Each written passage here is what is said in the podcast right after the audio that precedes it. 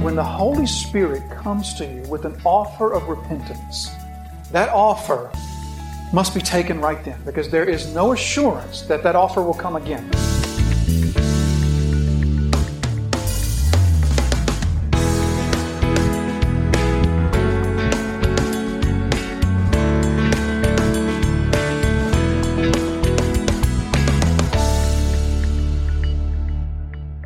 Now, therefore, send and gather all Israel to me at Mount Carmel, and the 450 prophets of Baal and the 400 prophets of Asherah who eat at Jezebel's table. So Ahab sent to all the people of Israel and gathered the prophets together at Mount Carmel. And Elijah came near to all the people and said, How long will you go limping between two different opinions? If the Lord is God, follow him. But if Baal, then follow him. And the people did not answer him a word.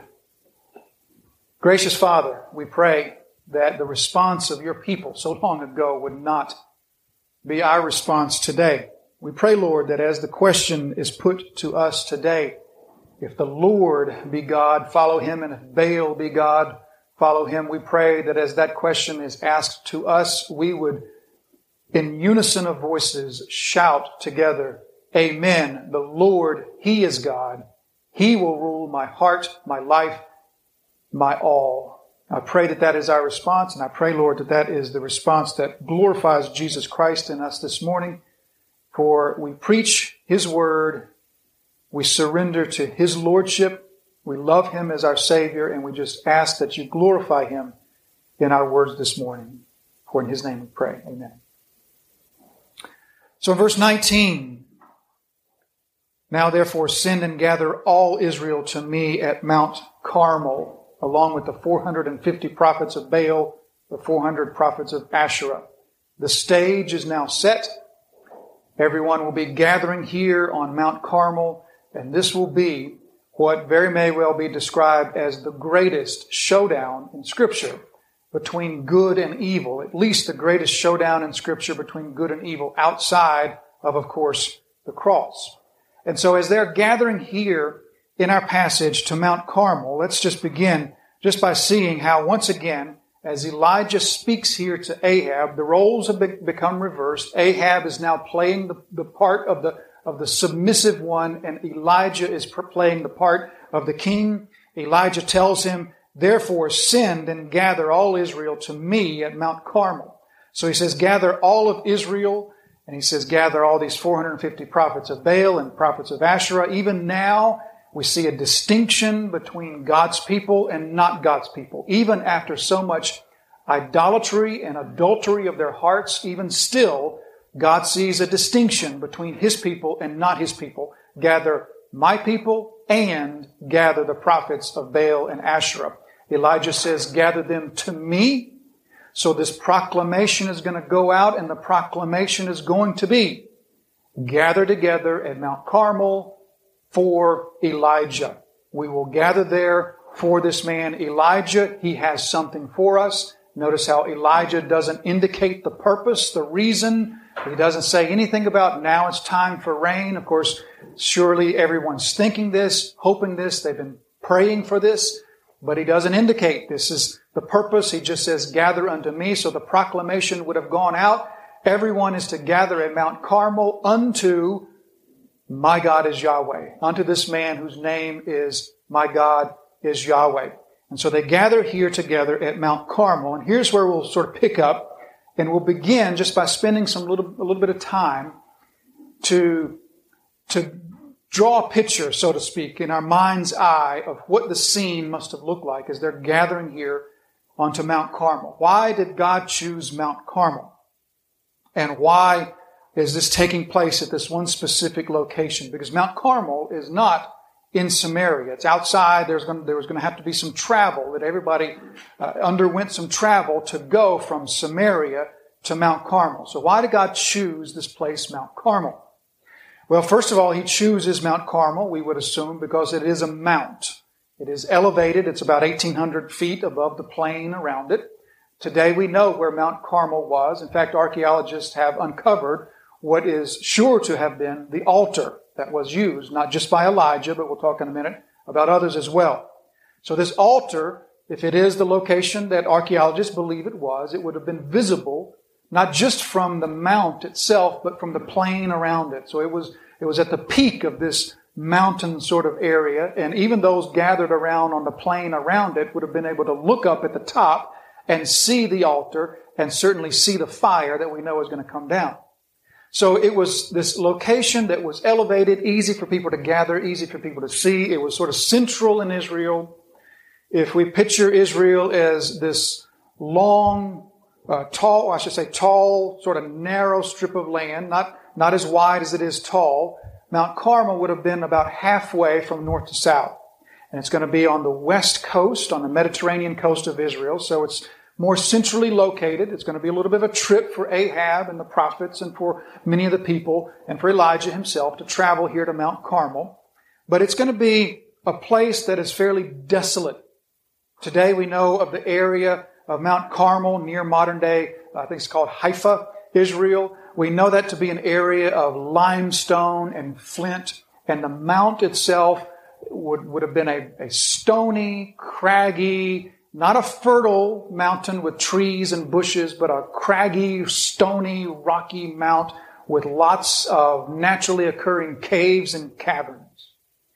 And this mount overlooks the Mediterranean Sea. And we know from a little bit later in the story that that is where the rain is going to come from. That's where the clouds are going to come in from, is from the Mediterranean Sea.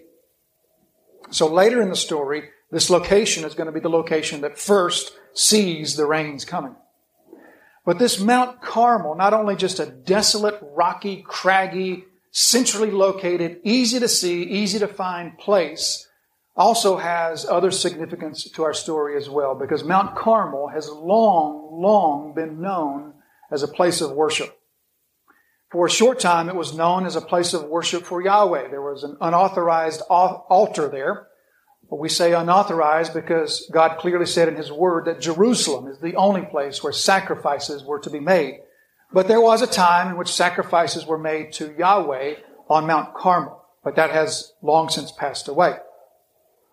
For many, many years, centuries prior to that, and even after the altar to, to Yahweh was abandoned, even after that, Mount Carmel has been known as a place of worship, a holy place, if you will, holy unto pagan gods. The ancient Egyptians knew, knew Mount Carmel as Holy Hill. The ancient Assyrians referred to Mount Carmel as the Mount of Baal. And so it has been closely associated with pagan worship, with idolatrous pagan sacrifices, particularly sacrifices unto Baal, for hundreds of years. And so God and Elijah are both choosing Baal's home turf. There could not have been a location where Baal would be thought of as stronger than Mount Carmel. So if there's anywhere that Baal can show himself, it will be on Mount Carmel. Elijah and God are both, to, uh, Elijah, of course, by way of God's instructions, they are choosing Baal's home turf to be the place for this greatest of showdowns between God, the true living God, and the false God, Baal. So let's just take a moment in our mind and let's try to gather to our, to our thoughts what this would have looked like, what the atmosphere would have been like on this moment. This is taking place early in the morning. Later on, next week, we'll see how the prophets of Baal are going to do their incantations and, and their chants from, it's, we're told, early morning until noon. So we know that the gathering here is taking place early in the morning, just as the sun is rising. Now the sun, of course, rises in the east, so the sun is rising over the land, not over the sea to the west, but it's rising over the land. And so you know that, that feeling of early morning, you know how early mornings feel, just as the sun is coming over the horizon. You get that fresh, moist, misty kind of atmosphere. Not so. Because there's still no dew. There's still no rain. You get, now there's this arid, dry, hot, yet another day of rainless, waterless, dewless heat as the sun begins to climb over the land to shine onto Mount Carmel here.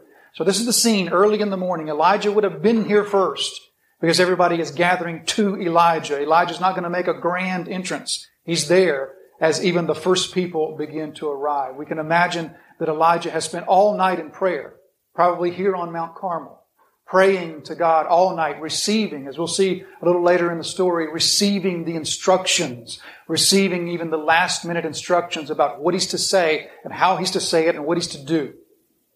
And so here's Elijah having prayed all night that is, he is uh, spiritually prepared in every way. God has prepared him for this moment for three years.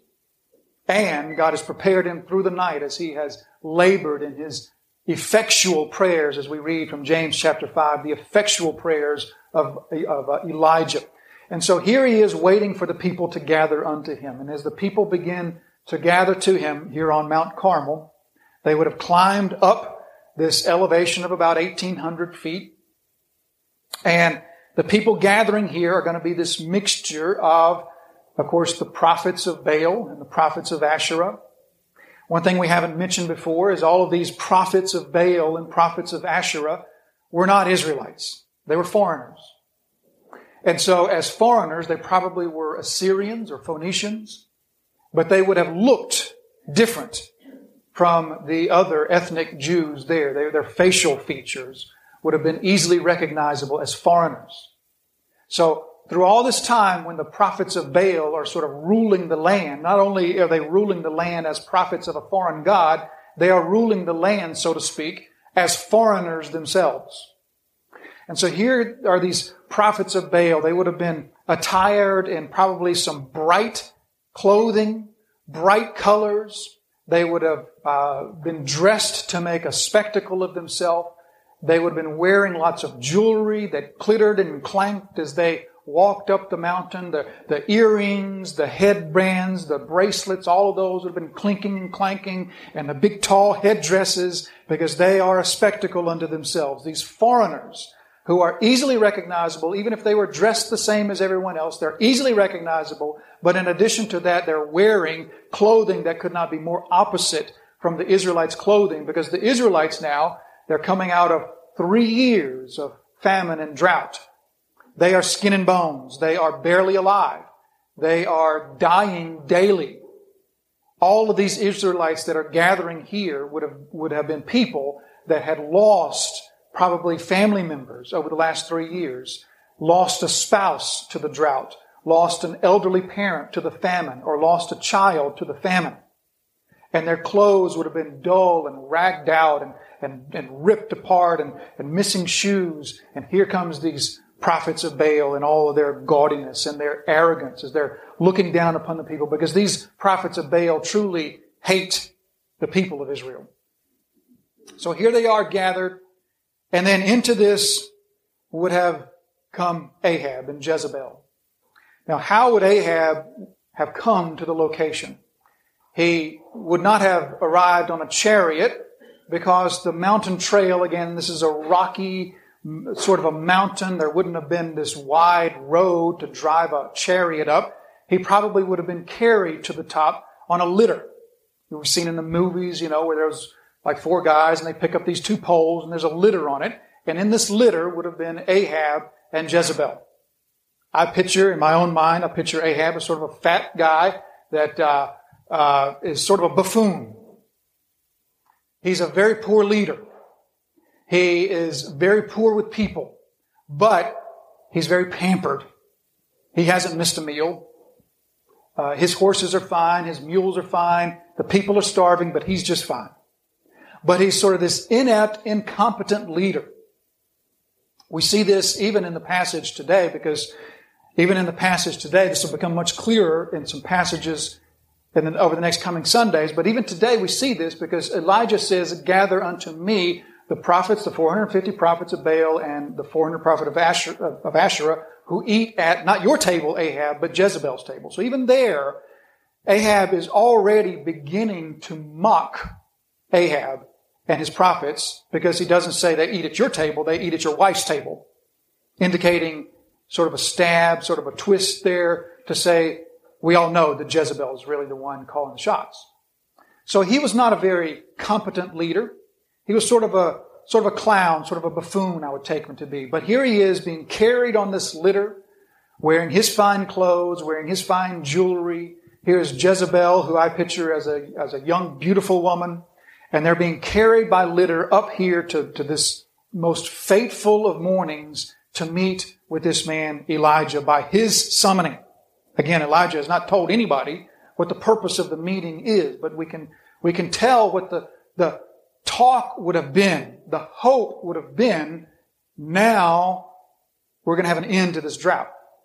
Because Elijah was the one who called the drought to begin with, and Elijah is calling all the people unto himself. So certainly everyone is hoping that maybe this is going to be the end to this drought. But beyond that, let's sort of picture in our mind what the attitudes would have been. The prophets of Baal and Asherah if they hate the Israelites, they absolutely hate Elijah. The man whose very name declares Yahweh is the true God. So they despise him. He has cast this curse of a drought upon the land that they cannot stop. Try though they may, they can do nothing about this. So they hate him for all that they are worth. And certainly they have said among themselves, Elijah will not leave this mountain alive.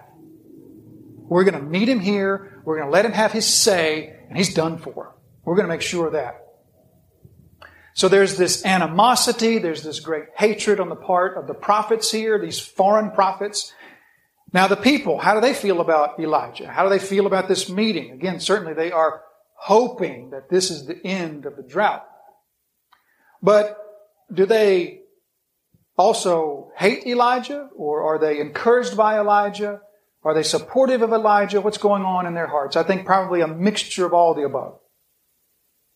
There's probably Israelites there who wouldn't care if these prophets of Baal do kill Elijah. Because certainly they don't really care for these foreign prophets coming into their country, into their nation, and and having this place of authority over them, but they'll sure take prophets of Baal over a drought any day. So sure, give, give me the false prophets, but give me rain, give me dew, because we're starving. So there's certainly that going on where people would say, well, I don't much care between the two, but between the two, I'll take the false prophets.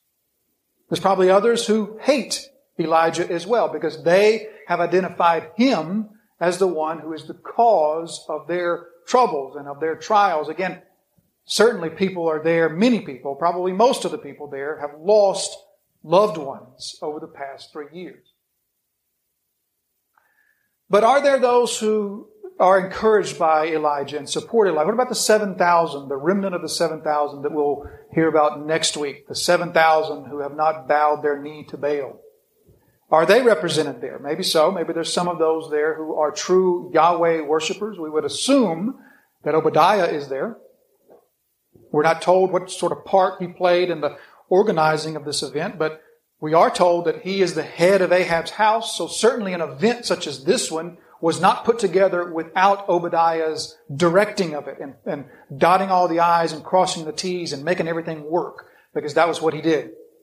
So Obadiah is here and probably some of those who are still in their hearts Yahweh worshippers. Now, how do they feel about this?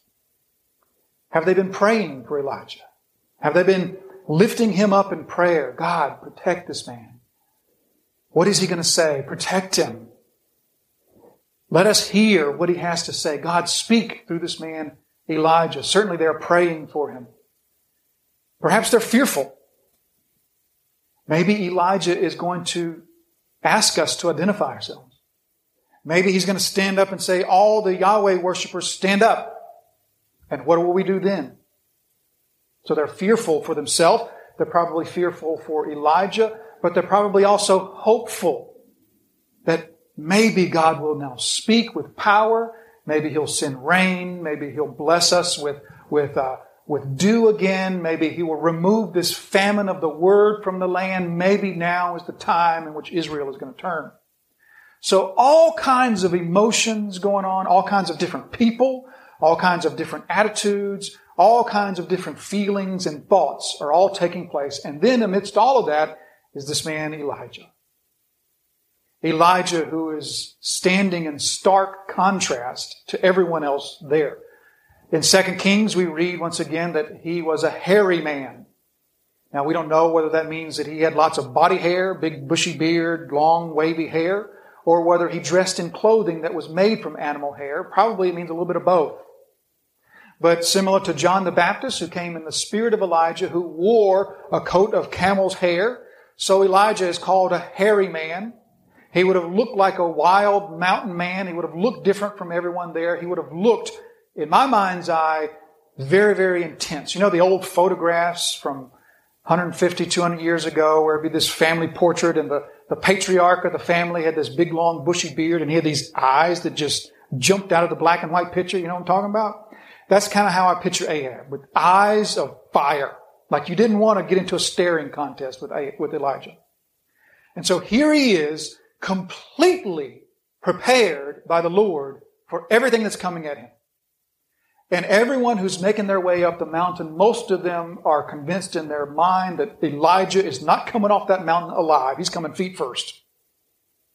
But God has prepared both ends of the story. So here we, we gather together. Verse 19. All of Israel to me at Mount Carmel, in addition to those who are not Israel, the prophets of Baal, the prophets of Asherah who eat at Jezebel's table. Verse 20. So Ahab sent to all the people of Israel and gathered the prophets together at Mount Carmel in obedience to Elijah's word. Verse 21 And Elijah came near to all the people and said, How long will you go limping between two different opinions?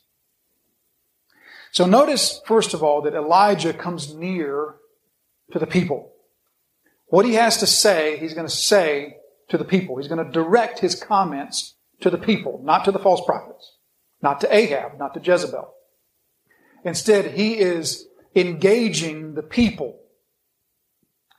I take it from his words here that there's sort of a pleading nature to what he's saying. As oftentimes we find in scripture when, when someone gives a sermon or a word from the Lord, we take it to mean that, that the, what we're given in the scripture is just sort of a summary and more was said, but we're given sort of the summary of it. We're not getting given the word for word entirety of, of whatever sermon or speech was given. And maybe that was the case here. Maybe Elijah said more words than this, but this is the summary of what he said, what he said. How long will you go limping between these two opinions? But whatever he said, he said it to the people, not to the false prophets, not to Ahab. And I, I take it in sort of a, a pleading sort of way, as though he's earnestly pleading with them. He's not just there to, com- to condemn them, but he's pleading with them, turn, change, hear and believe, and forsake the false idols and turn to the Lord. So our takeaway from this is that even though he's not talking to these prophets of Baal, we don't take that to mean that, that God could care less about false prophets. He could care less about the salvation of Gentiles. His, his man speaking his word doesn't even plead with the Gentile prophets to, to repent and believe. So we take that to mean that it, this is not saying to us that God doesn't care that Gentiles would believe and, and convert as well. Because we know in just two previous stories just how far God and Elijah both went to secure one lost Gentile sheep, the widow in Zarephath. So we know that God is not saying, "Oh, I just only care about my people," and and uh, literally to hell with the Gentiles and the, the false prophets. That's not what God's saying at all. But what we take from this is this that when the Holy Spirit comes to you with an offer of repentance, that offer must be taken right then because there is no assurance that that offer will come again. We know from Paul's words to the Corinthians, 2 Corinthians 6, verse 6, that when the Holy Spirit acts upon a heart and is offering the gift of repentance, that should be taken, that should be jumped upon, that should be responded to immediately now is not the time for the false prophets to repent. God may give them their, their opportunity, but now is not their opportunity. So Elijah here is something like Paul as Paul shakes the dust from his feet to the Jews and says, I've brought to you the gospel of Messiah. You've rejected, rejected, rejected. So I shake the dust off my feet. Not to, not to say that I'm done with you or I give up on you, but, but that was a gesture of saying, you are not God's people. So Paul shakes the dust from his sandals to the Jews to go to the Gentiles. Here is, is, is, another form of that, only it's reversed, where Elijah is shaking the dust from his sandals towards the Gentiles and turning to the Jews and saying, now is your time for repentance. Now is your time in which the Holy Spirit is coming to you in power and He's saying to you, this is your opportunity for repentance. Take it. Thank you for listening to today's episode of Truth That Transforms with pastor and Bible teacher Jason Wilkerson. Truth That Transforms is the daily teaching broadcast of Disciples Fellowship Church. We invite you to visit our website where you will find more resources to help in your journey of discipleship. You can find us at www.disciplesfellowshipnc.com or connect with our Facebook page at Facebook slash Disciples Fellowship NC. Truth that transforms exists to glorify Jesus Christ through the teaching of His sanctifying and disciple making Word.